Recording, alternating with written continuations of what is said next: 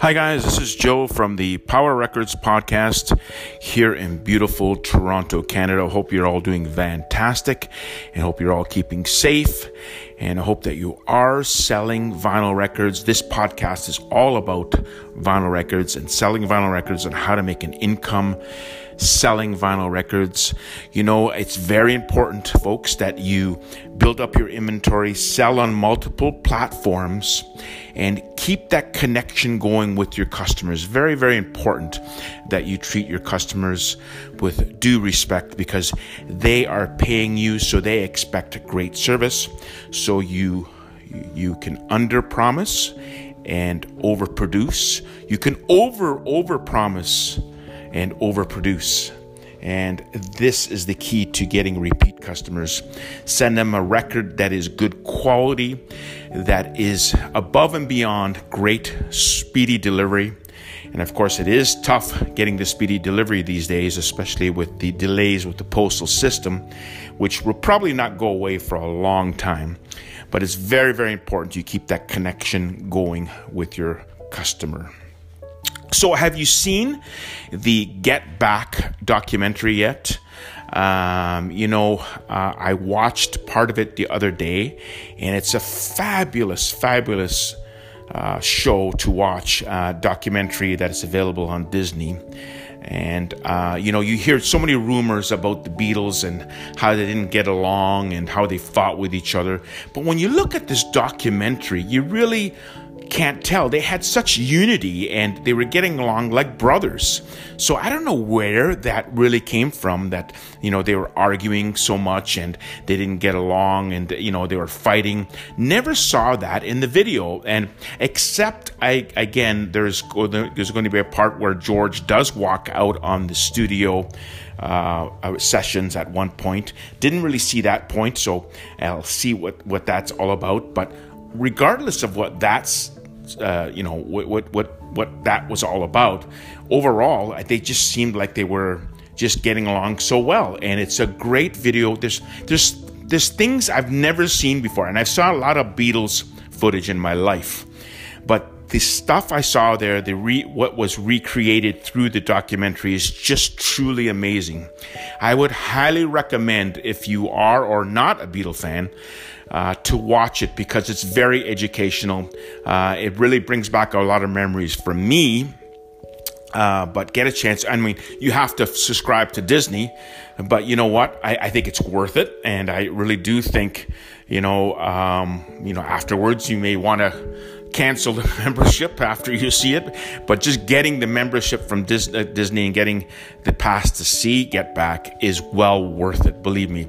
So when you get a chance, you know, this was supposed to be a movie released at the theaters, believe it or not, but they had so much footage available, they decided to make it a documentary, and I'm sure they're going to make a lot of money from it, of course, Disney and the Beatles, the remaining Beatles. But you know what? Um, I, I, think uh, they did the right decision to make it into a documentary. So if you get a chance, do catch that when you can. And you know, there's all these Beatle packages coming up on Amazon. You know, um, you know that are available. And um, get back is is probably going to be available on there very soon once it's uh, out there and out on dvd and i'm sure they'll make a lot more money off that as well too. But get a chance to see it. And by the way you know a lot of people think that the get back record or sorry the let it be record uh, was their final LP. Well, it wasn't their final LP. It was uh, Abbey Road, which was the last LP. Uh, but when it was released, uh, it, it was released after Abbey Road, but really produced before Abbey Road. They put it on the back burner because it wasn't such a good quality uh, Beatle LP for them. So they, you know, they trashed it for a while, and then they uh, they brought it out at the very end. But it was actually made before Abbey Road, not after after Abbey Road. At a lot, a lot of people actually think it was.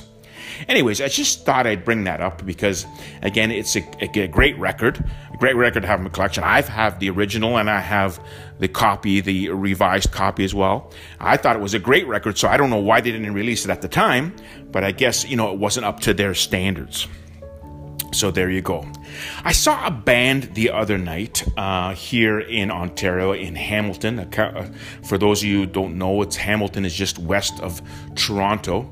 It's a nice little town and uh, beautiful town. I've been there a number of times. I've bought a lot of records there. And in fact, that's where I get my inventory now. I actually go to Hamilton a lot to buy my inventory there because there's a place that just has thousands and thousands of records and I love going there and that's where I get my inventory.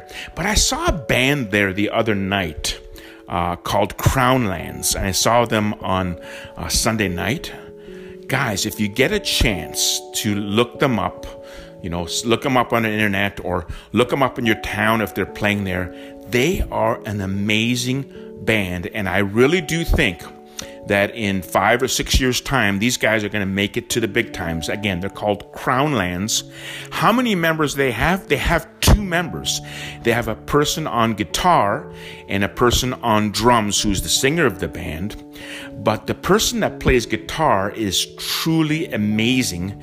He plays bass with his foot and he plays lead and rhythm uh, on guitar, and it's just an amazing show. I went there with my daughter. I got my head blown off because I was right in front of the stage. Uh, but um, look them up. Um, they do have, I believe, two LPs out right now, and they are available on vinyl as well too. Uh, I'm looking for that right now, actually but it's an amazing they are an amazing band again called crownlands canadian band uh, from oshawa here in ontario and great band to see so, guys, a busy time for for sending out records, isn't it? Uh, I'm super super busy right now because orders are piling up. People want their records before Christmas. Uh, people want a certain record. You know, I'm going into the record stores now, trying to get my inventory. A lot of things are sold out right now.